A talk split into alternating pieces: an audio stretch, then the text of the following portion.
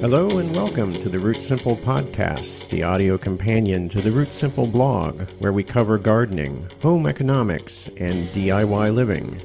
In episode nine, Kelly and I will discuss artificial turf and fashion on the homestead. Welcome, Kelly, to the podcast. Well, thank you for having me on your podcast, Eric. It's not my podcast, it's our podcast. But you get to make all the introductions and stuff. It sounds like your podcast. Well, even though, well, we should have you do the introductions some week. We're here in the uh, Root Simple Posmodrome, Podmodrome, is that what we could call it? Anyways, let's start with artificial turf.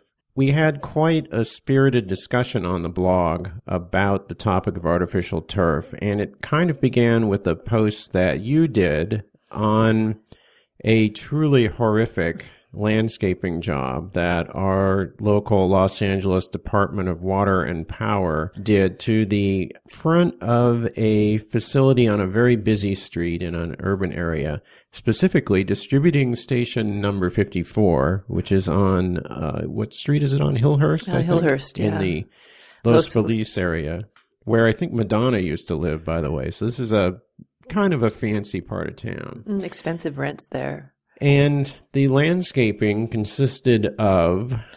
It consisted of a whole lot of artificial turf and a little bit of purple gravel mulch and some of the saddest, saddest looking agave type things that I've ever seen that were plopped down randomly in the uh, purple gravel mulch. It was, it was seventy-five percent artificial turf. And then against the back of the building was... Um, you know, like a, what would be like a perennial, where, you know, perennials tend to go back at the base of the building, except that there were just brand new, sort of trampled on looking plants placed at random intervals in the ground and then surrounded with actually purple, purple gravel. And I know that that used to just be, I think, lawn. It was just It was lawn. just a lawn. And it was, you know, sad lawn. Most lawn in Los Angeles is kind of sad. It takes heroic efforts to have a lush emerald green lawn in Los Angeles. So most of them look kind of baked and and weedy most of the time. And it was one of those. Um, but that would have been better than what they replaced it with. And of course, you know, we are in Los Angeles, and Los Angeles is in an epic drought. And I'm sure the Department of Water and Power felt that they should be addressing drought conditions in their landscaping, so they decided to re-landscape the front of this big building. Why they chose this well, path, I cannot imagine. It coincides with a rebate program that they have right now, which offers residents, and I think commercial uh, people too, three dollars a square foot to replace That's a lot. lawns with either drought-tolerant plants or what they call non-vegetative, what is it, non-vegetative... Ground cover. Ground cover, exactly, which means a couple of things. That means decomposed granite, it means mulch.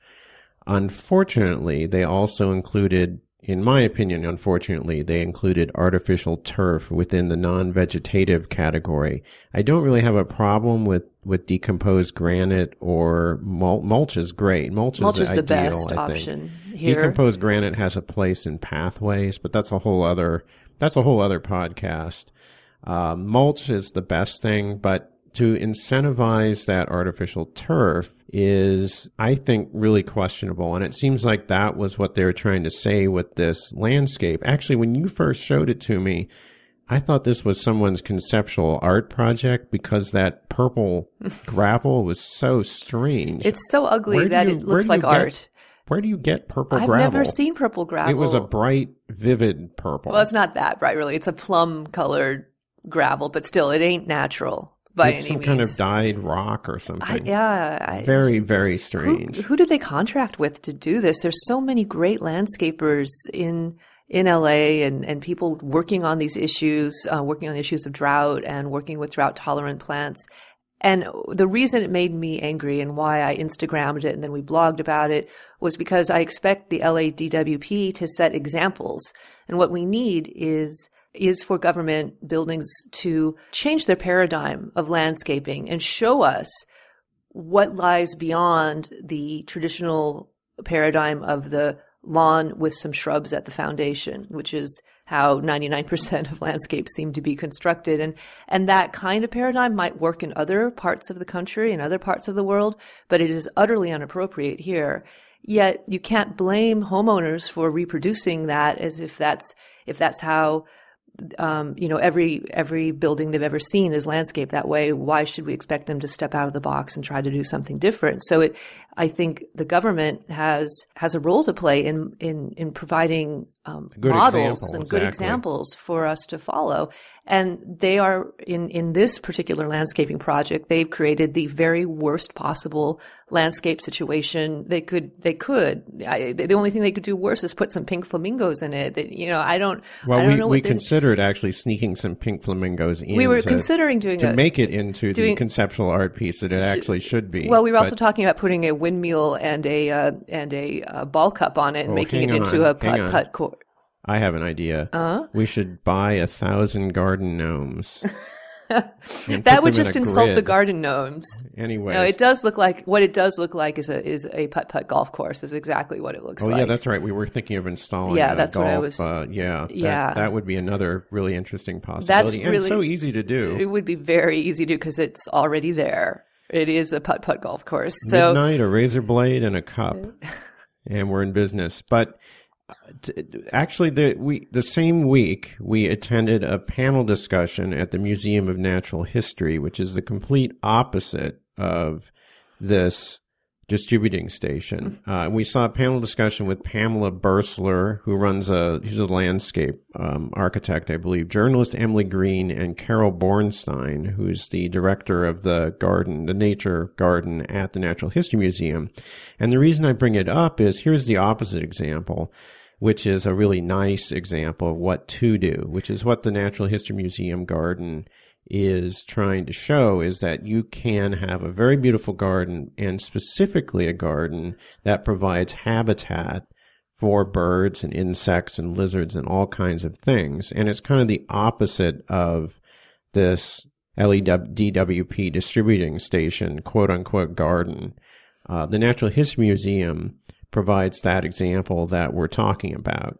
Mm-hmm. And the talk was about this very problem, the problem of drought tolerant landscaping, how to encourage people to change their ways, how to model those forms. Uh, yeah, it was right after my my outburst on the on the Pinterest. So, or not Pinterest, on on Instagram. We didn't actually. The the conversation was a great conversation, but it, it to me it just sort of highlighted what a difficult problem it is. To... It did touch on artificial turf, though. And yeah, people the got the panelists their... did not mince any words. There were expletives used, actually, to describe some of the bad landscaping decisions made, including artificial turf. Mm-hmm. And I think it was it was Pamela, actually, who who said, why are we incentivizing artificial turf in in this program? And what a mistake that is. Yeah, because...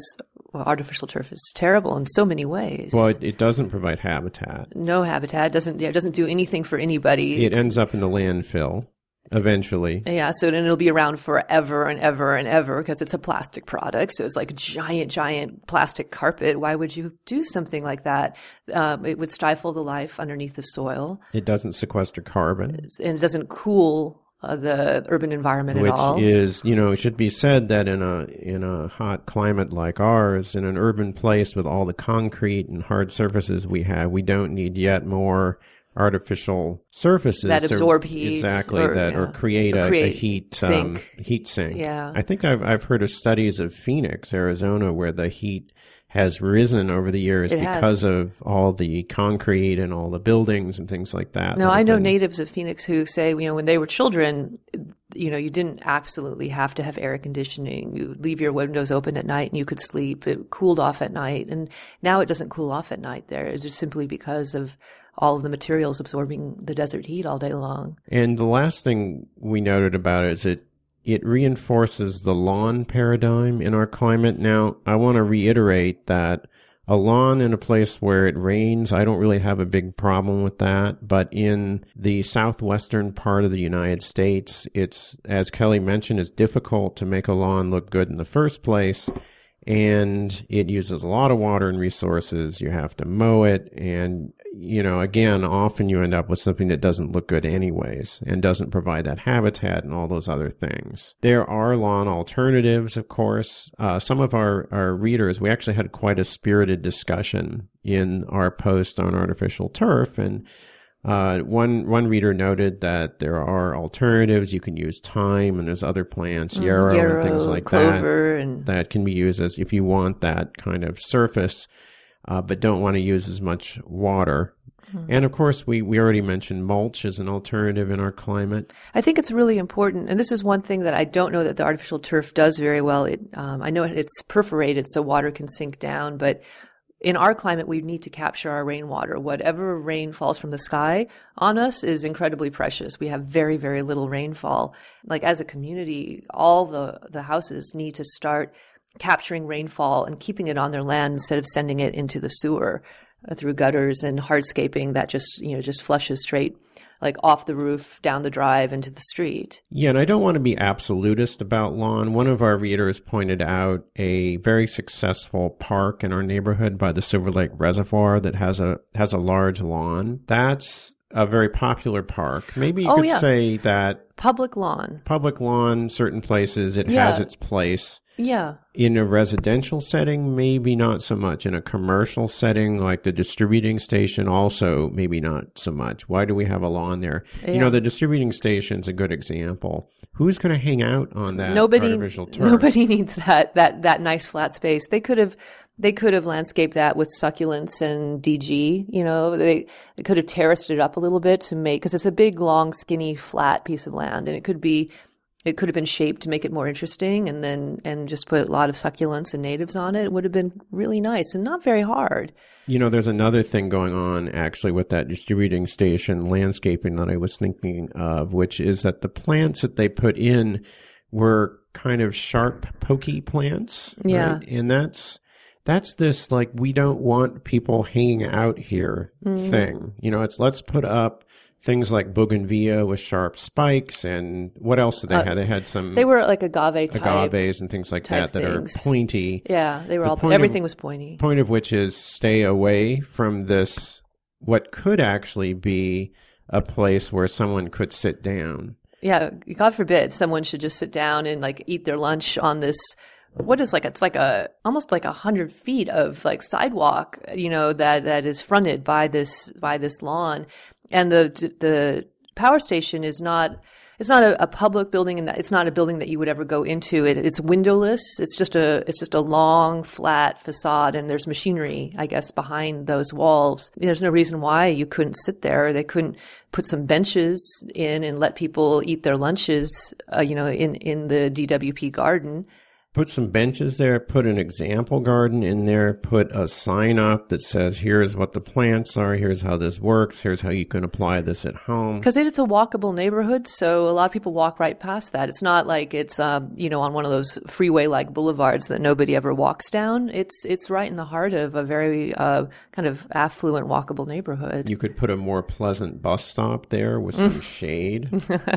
Shade, what? what uh, shade? Commuting by bus here can be really horrible. Some of these streets where this distributing station is, it's just this blaring sun and an open bench, and, and you're there's... staring at an ad maybe if you're lucky, and there's no shelter. The Basically, the D W P landscaping is, is actively anti-nature. It, exactly. It, it's it, it's it's denying that we we have any relationship with nature, that we need nature. It's basically saying nature is a lot of trouble and we're not dealing with it. I mean, as I said in my post, like landscape speaks. It, it tells a story, and it, it tells you what your attitude is towards uh, towards plants and nature and the other creatures that we share the world with. And the D W P landscape is actively hostile. And as I said, you know, I'm sure they would have used plastic plants along the walls if they could have, except that I'm sure they thought they would be stolen in the night. Oh, plastic plant yes. thieves. Yes. Yes, because, yeah, there's a lot of plant thieves, and I'm sure plastic plants would be stolen twice as fast as living plants. And Stolen uh, and taken to a public access T V studio to sit in the background, maybe. So, yeah, it's just sending entirely the wrong message in a time when we desperately need good messages. We need good messages so badly right now for so many reasons. We were – I was very angry about this situation. And but it inspired me to think, well, this is an opportunity for us as residents of this city to to actively take part in changing this. This is a easily achievable transformation that could happen. And I thought instantly of Daily Acts, which is an organization in Petaluma, California, up north, which has done exactly this kind of thing. They've taken areas just like this distributing station, little bits of um, landscaping that are neglected by the local government, and then they've come in and helped the government transform them into spaces that have native plants, that have edible plants, that provide an example garden for other people. They've gone on to do this in residential areas too, in front lawns. They put it on a big map. They let the news media know. They get a little buzz going about it, and they raise the kind of general consciousness about how we use space in the city. And clearly we need to do that here in Los Angeles, and there's the talent and an amazing group of people here to do that. It just needs to come together somehow. Yeah, we need a it needs like some sort of centralization um, and grant monies, you know, to help help that go forward. It can it can happen. It can happen. Now, I also mentioned in the post on artificial turf about artificial turf on athletic fields, and we had a couple of people wrote in to say that artificial turf does have its place here, although even that's hotly contested. Some people said, well, there's been issues with artificial turf in terms of contaminants in them. Like they're off-gassing toxins. And lead actually was a couple of years lead. ago, there was a case with lead in artificial turf. I'm not actually sure what happened to that case. It was about two thousand eight, two thousand nine. I heard about that. Mm. Uh, and there's injuries. Injuries, although uh, we had a comment from Doctor Brew, who works in, I think he works in the government in Phoenix, Arizona, and he said artificial turf does have its place, especially here in the desert Southwest. And then he goes on to note that the newer products are better than the old ones, and basically that maintaining a large athletic field with lawn in Phoenix, Arizona is quite an investment in water and fertilizer and pesticide applications. And that is true. It's true. I can I can see that for a, a large athletic field. And but of course there's still just the tremendous waste of when that when that green carpet roll, you know, wears out, where does it go? But I think Doctor Brew was saying there's also a lot of waste with fertilizer and pesticide applications to yeah, a lawn that's bad and climate. Too. That's that, bad too. I don't know. Maybe we need to think out of the box. I mean, can't what other could could the sports be played on different kinds of plants? You mean like play soccer time. on a field of time? Yes. You know, the bees would all be stinging all the all the players. I don't it, know. It would smell good. It would smell fantastic when they were scrimmaging. I don't know. It's just it's also stupid. You know, I mean, and what's a football field compared to a golf course? You know, we maintain those all the time. No one gets on those. You know, and complains about that. You know, all I don't know. I jokingly suggested we should switch to the kinds of sports that you have in the Middle East, like camel racing, perhaps, but. Yeah, you know, different sports. But I am all for public lawn. We got off topic a little bit, but I think, you know, turf has its place, but perhaps it could be shared turf because, you know, nobody needs to picnic every day of the week. You don't need a like a, a big, huge piece of turf, you know, in your yard necessarily. Um, but, you know, we should definitely have easily accessible, pleasant city parks that we can go to, take our kids to, roll around in the grass, spread out a picnic blanket. And and then the the cost of maintaining that turf becomes a community cost and a community benefit. There's still not to be too much of a turf hater, but there is even, I think, in large parks an over-reliance on it. There are some very good examples of parks that don't have lawns in them. I'm thinking of the High Line in New York, which mm-hmm. is a very, very beautiful park. That's yeah. been extremely successful. Yeah, and, and trees are important. I mean, trees, are trees important. And shade and, you know, aromatic shrubbery. Places uh, to sit. Places. Yeah, I mean, it, it, I think a good, the best park would have a real mix of things. It would have some grassy areas for sure for games and stuff. But it, yeah, the They, it could have interesting places, like interesting walks and paths to follow, meditation gardens, things like that. There's that park in West L A that we took our, my mom to, actually. Oh, that's, that's, that's a, nice a nice park. park it's kind they, of a European-style park. They have a – there is lawn there. There's a there's a band shell for events, which is nice, and a lawn in front of it, which is fine. But then there's also this really nice uh, decomposed granite area that that's, has an arcade of trees, shade trees, with uh, movable picnic benches or movable well, more like cafe caf- tables. Like cafe furniture, like brightly painted little chairs and tables that they don't have chained to the ground or anything. It's just like, it's like being in Paris. It's fantastic. You can just get a chair and sit down, and there's a water feature near it, and you can sit there and watch the water and the ducks. It's all extremely streamlined and modern. It's, uh, you know, you might be imagining it as more of a romantic garden, but it's very, uh, very geometrical. Uh, it has some nice hardscaping. It has nice, some native plants, some uh, climate-appropriate plants. I'm not sure they're all native, mm-hmm. but blooming plants, some very nice grasses. It's an example of a park that's done without this big mass of lawn. It has some lawn, but it's not all lawn. And it has a big play area for kids that it's not lawn. It's like um, it some has basketball sort of courts, right? It has basketball, tennis, and then there's like this kind of creative children's play area that seems to have some sort of rubber flooring, but it's it's got hills and and climbing things and whatnot. Not. It's it's not a lawn space, but it is an active play space. I'll put a link in the show notes to the location. It's of the great. Park it's the kind of place where here. you could like you would actually enjoy just like walking and sitting for a while, or maybe taking a sandwich down and sitting in there. It's it's a really nice little park. So yeah, that's a good example of a, a well functioning public space. I'll give our last word to uh, Erica of Northwest Edible Life, who is actually, uh, I hope, going to be our next guest next week on the podcast. And she said about artificial lawns, she said, "My neighbors spend hours every summer weeding their plastic lawn. It's maybe the saddest gardening thing I've ever seen."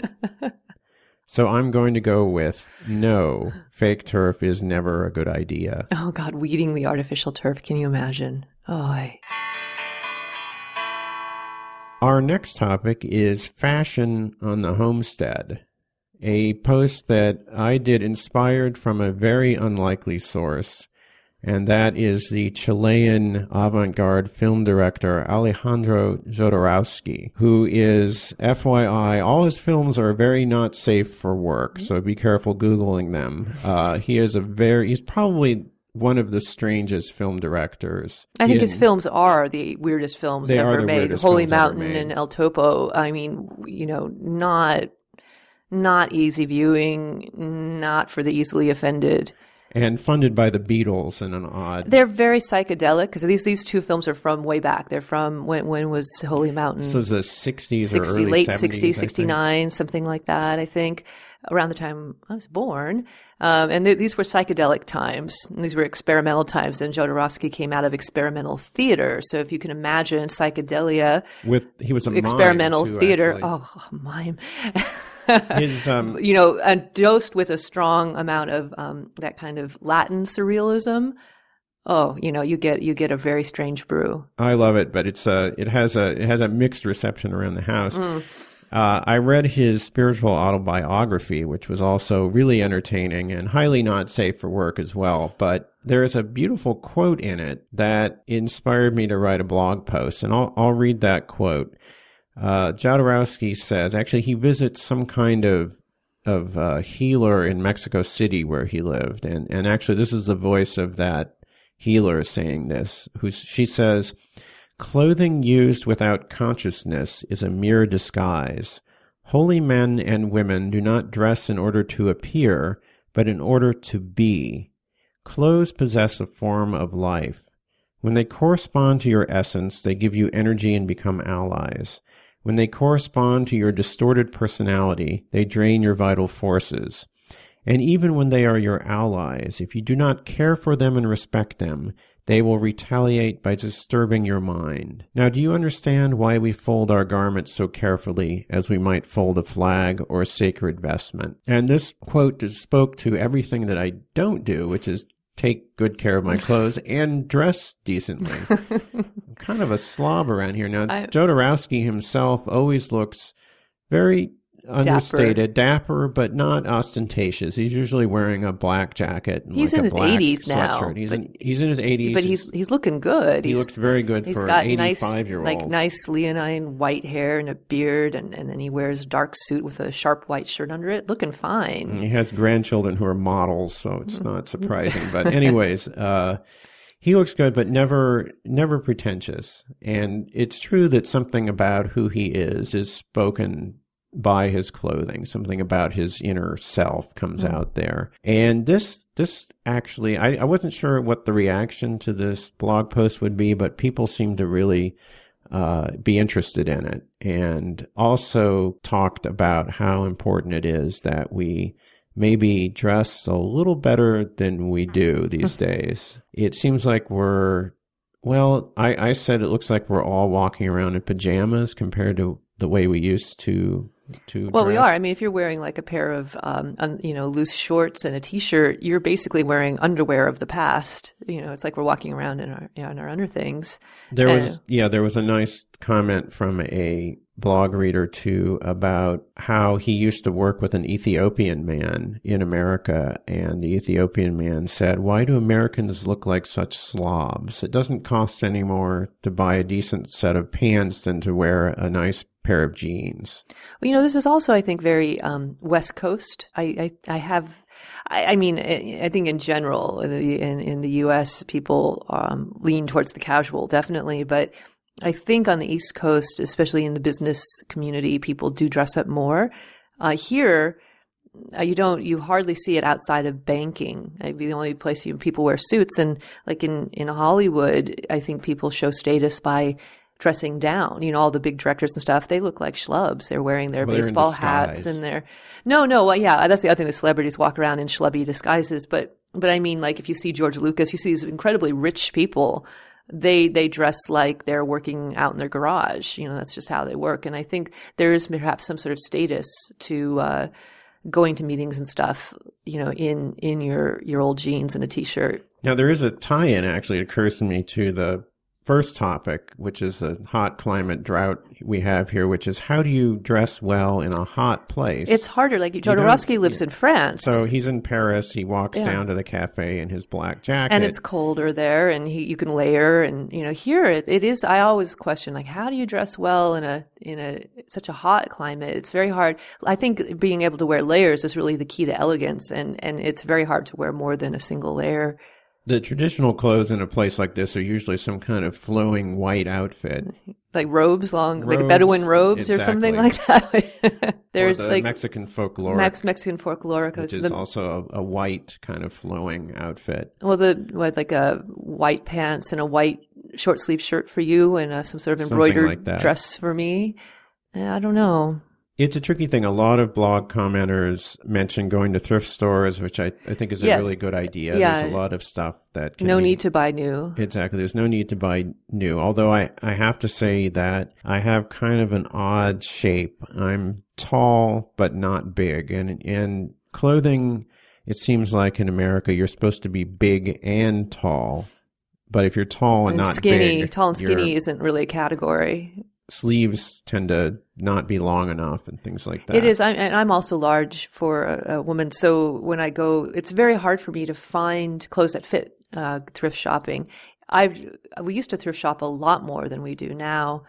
Uh, and if I were smaller, I would have such a wardrobe of vintage clothing, because I found so many small, because women were smaller too back in the day. And I'm five ten and a half. And I don't know, there's just not a lot of clothes from the fifties and forties and thirties that will fit me. I love those clothes, though. I, I, I've found so many beautiful clothes over the years. It just makes me weep.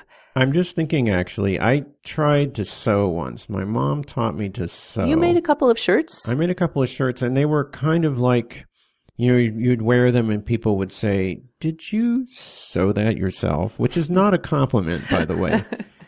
And I'm sure there's listeners and readers to our, our blog that are very uh, good Uh, yeah, there's lots of them. Sewing. Yeah. It's a skill. It occurs to me that tailoring is maybe something to learn. So you would go to the thrift store and modify clothing rather than making them from scratch. Making making clothing from scratch is a very advanced project. Just shopping for fabric alone is is very confusing and difficult. And it's it, it the making clothing actually reminds me of, of advanced carpentry, because the more further along you get in the project, the more disastrous the mistakes become. It can be very frustrating. Mm-hmm. Tailoring, not easy either, or maybe just go to a tailor is the is the right answer. Yeah, find a tailor and actually support him. And or... yeah, and then Jodorowsky in this quote speaks to taking care of the clothes that you have, folding them, and you know, treating them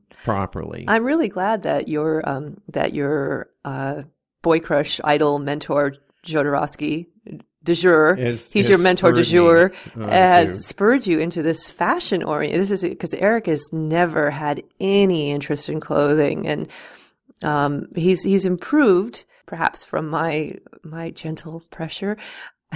but but you know, you can lead a horse to water, but you can't make him drink. But Jodorowsky seems to be making him drink. He's all interested in this now, and and it would be wonderful if you. Um, You know, if you showed more interest in, in like, and like just like taking care of clothes, folding them, well, it's a certain amount polishing of res- your shoes and like that kind of yeah, stuff. Yeah, there's a certain amount of respect to yourself and to other people that's implied by this quote that I really like, that I haven't yeah. heard a lot of people talk about. Yeah. And just from a thrift sort of standpoint, you know, shoes last longer if they're cared for, and, and you know. Exactly, same from an clothes. Ecological perspective.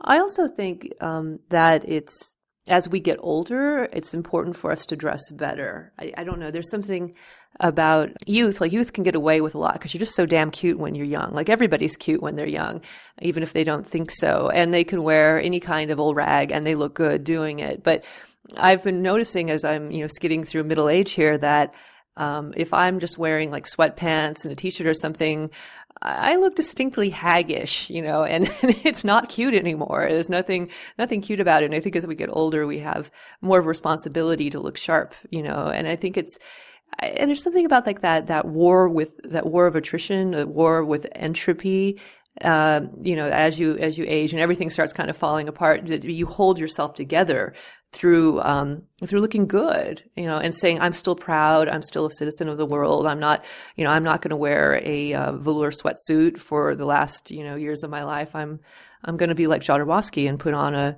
put on a sharp suit and go to a cafe. Are we going to put on a sharp suit and go to a cafe? I wish we would. Now, there's a problem, though, which is that we have to clean out chicken coops and garden clothes. And things like that, and work clothes. And that, that brought up the notion of a somewhat crazy notion of a uniform around the house. Well, we always I'm talk a little about scared that. by uniforms, but no, you've talked about you're such a liar. You talked about uniforms before. You've you've you've wanted a work uniform, a house. You wanted a Root Simple uniform where you'd we'd be looking like Devo or something, and put in like jumpsuits that are stenciled with Root Simple on them. Or you've more gone like, down that path. Or more like Malevich. What was his first name? Uh, Kaz- Kaz- Kazimir Malevich. Kazimir Malevich. Who sewed up a uniform for the Bauhaus school. A pretty sharp-looking, kind of like a Nehru jacket. I'll put a it looks kind of like a Maoist outfit, doesn't it? It's pretty stylish. Well, and then there's a Rodchenko's uh, workers very outfit. Similar, actually, it's, but it's much more um, fetishized. It's a, like a wool pullover with big, huge pockets all up and down the front, and the pockets are lined with um, leather. It's, it's nice. The Bauhaus uniform actually looks more like something you would use at a drafting table, whereas. Uh, The the uh, Rodchenko uniform looks more like something you'd actually use for welding together a mm. constructivist. Well, no, it looks like a idealized form of that. I mean, yeah, it, it's supposed to look like kind of something you would work, you'd wear in a shop, but it's so nice that it's really what, you know, an intellectual will wear when he's trying to look like a worker. Now, you had in your blog post a link to uh, some famous Russian or Soviet constructivist. Yeah, the constructivists um, were very interested in um, the constructivist was an art an art movement in Russia and, and actually other parts of of Europe as well in the early twentieth century, uh, and they were fascinated with machinery and geometry and, and things like that. And I think they split. There was a, a more spiritual side, and there was also a another branch that was very interested in in, in utility, and they thought the art art should serve. Um, function, art should serve the worker, art should, you know, like artists should put their um, their attentions towards design, and part of that design was was clothes for uh, school children, for athletes, for workers, clothes that would break break you know because they really wanted to break from the kind of stifling uh, nineteenth century nineteenth century wardrobe paradigm. You're an art history lesson here. I'm so yeah, I'm sorry, that was my major and I just kind of could fall into that really easily. But if you think about like how the Victorians dressed or how the Edwardians dressed, you know, if you watch Downton Abbey, you know, the, the women with the corsets and the long skirts and the men, everybody's all buttoned up tight. They wanted to break that. They wanted comfortable, functional clothing. So I, you know, I, I really uh, I admire what they were trying to do. They wanted bright colors. They we were really interested in in unisex clothing, multi-purpose clothing, and so their designs are fascinating. But well, they, they yeah. seem like the, the ones you posted seem very square and ideal. Well, they somehow. love it's all idealized. Yeah, they love their squares, the constructivists, and so more than practical. It's not practical. Like the image I posted of the of the uniform I would like to wear has a pattern behind it, but it's not a real pattern. It's a constructivist pattern. It's a conceptual pattern. And they just like playing with the shapes of it, but it wouldn't actually function as any sort of pattern to lead you to making that garment. Now, the problem with it, of course, it would mark you as an eccentric person in yes. our neighborhood. Now, our neighborhood does have a couple of famous eccentric people. We more have than a five dollars couple. Yeah, more than a couple. We have five dollar Man. We have the Bird Man. And the late uh, the, famous walking man of Silver Lake. Walking walked, reading man. Walking reading man. He was a doctor who walked maybe twenty miles a day while reading a folded newspaper. But that's another, that's a whole other episode. He was amazing. If he you was, actually took to these uniforms, you would be crazy. Crazy constructivist, constructivist lady. Woman. Yeah. I would be wearing like kind of a, a basic dress, uh, sort of a twenties style dress with an apron over the front of it. But I, there are some details about the constructivist Russian dress, which makes it not not so much like some gunny sack dress or some sort of Little House on the Prairie dress. It's got some edge to it, which I kind of like. It's kind of comfortable looking. It's actually pretty nice, but then it, it does get back to the Jodorowsky quote. Is that really, you know, is, is that it me or is that a costume? Yes, yeah, it's actually. Or am I finding, or is what I'm wearing right now, are my jeans and t-shirts a costume? That is that is, costume. Am I pretending to be normal? You know, maybe I'm not normal. Maybe I need to wear a constructivist dress to find what I actually am.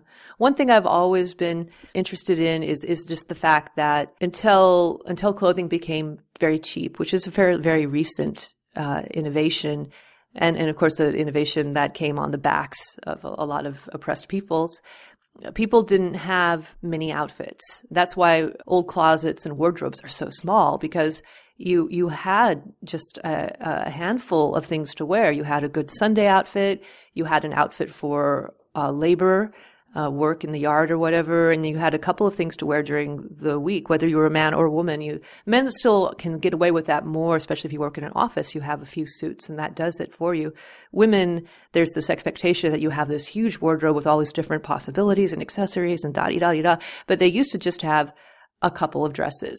That was it. You know, and you could wear a new bonnet, you know, that would, you know, but there, so there, but those, but those clothes were really well made, and they fit them well, and they lasted a long time, and they were kept clean by using an apron on top and also by wearing long, um, shifts underneath, like a, a long, you know, uh, light garment underneath that would, you know, soak up the sweat and whatever. And then you could wash that. And, and the dress itself didn't need to be washed, so it saved labor as well. And I really like that idea. I, I feel like I'm always doing laundry. All of our stupid, raggedy clothing gets washed over and over again. It's just stupid. It's just so we don't stink, you know, basically. But just piles of raggedy jeans and raggedy T-shirts and pullover shirts that that I get washed, and it's like, why? And I have this fantasy that I could, I could just wash my, my undershifts, and that's all, and then hang them up to dry in the sun. And I don't know, it is, it is a fantasy. It or maybe just fantasy. Take to a fur loincloth or something. That would be attractive. Style. That would be, and, and also hot and itchy in, in well, L A in August. That's a good point. Would I have a top? Oh, that's it. Now, now we're getting into not safe for work well, territory. Well, you, you told me, or are you speaking of yourself? Will you be wearing the uh, fur loincloth? I think this is a difficult subject, and I don't think we'll we'll get any easy resolution to this, how we can dress in this sort of crazy postmodern existence that we live here in, in the West. And where we can choose to be anything we want. Exactly. We're very privileged. I I guess to wrap this up, I always think of, and maybe this is a non sequitur, but as, as David Lee Roth said, it's not whether you win or lose, it's how good you look. I'm not sure exactly what how that applies here. You just want to quote David I Lee Roth. I just want to quote David Lee Roth. Oh. Anyways, I think this is a topic clearly that was of interest to our readers, and there were many, many good um, comments, and I, I think it's something we'll revisit in the future. Yes, indeed. Okay, I think that's it for the podcast this week. We have no questions? We have no questions. Oh, people. We need questions. We need questions. Uh, to leave a question for the Root Simple podcast, you can call us at area code two one three, five three seven, two five nine one or send us an email at rootsimple at gmail dot com. Put question in the subject line. We are Root Simple on Twitter. If you like the podcast, please leave a comment for us in the iTunes store. We're also in Stitcher, by the way, if that floats your boat. Our theme music is by Doctor Frankenstein, additional music by Roe. Thank you for listening. Thank you.